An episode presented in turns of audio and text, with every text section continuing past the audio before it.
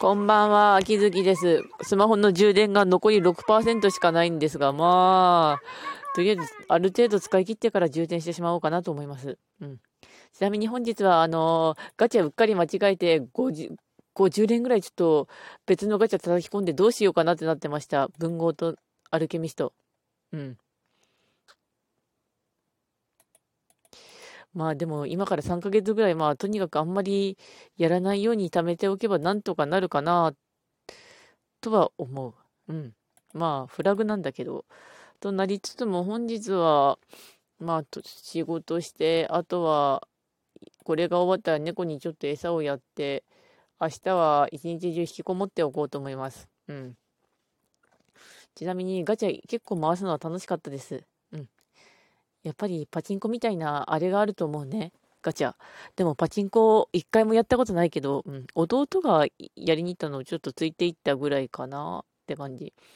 パチンコ屋にワンピースがあったことを、あ、漫画の方のワンピースがあったことを未だに覚えていたりするんだけど。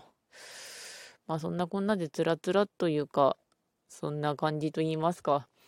うーん、そういえば今はちょっと気分が明るいので自己肯定感とかについて考えてるんですけど、あれだね、自己肯定感っていうか気持ちを吐き出すっていうのがすごい大事だなって、すごい感じてます。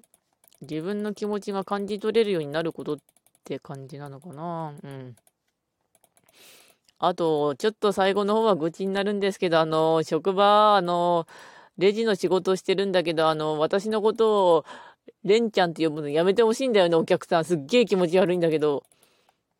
なんかよくツイッターかなんかであったじゃん、あの、接客してたらなんかお客さんからラブレターもらったのみたいなの、昔私もそれがあって適当にスルーをしたのですけれども、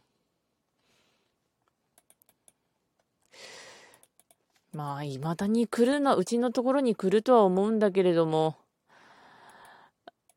来てるんだけども、かといって、あの、レンゲちゃんって呼ばれるのすっごい、レンちゃんか。って呼ばれるのすごく気持ち悪い。あの、まあ、あの、本名の名前の方で呼ばれてるんだけど、すっげえ気持ち悪いんですよね。あれはどうにかならないものか。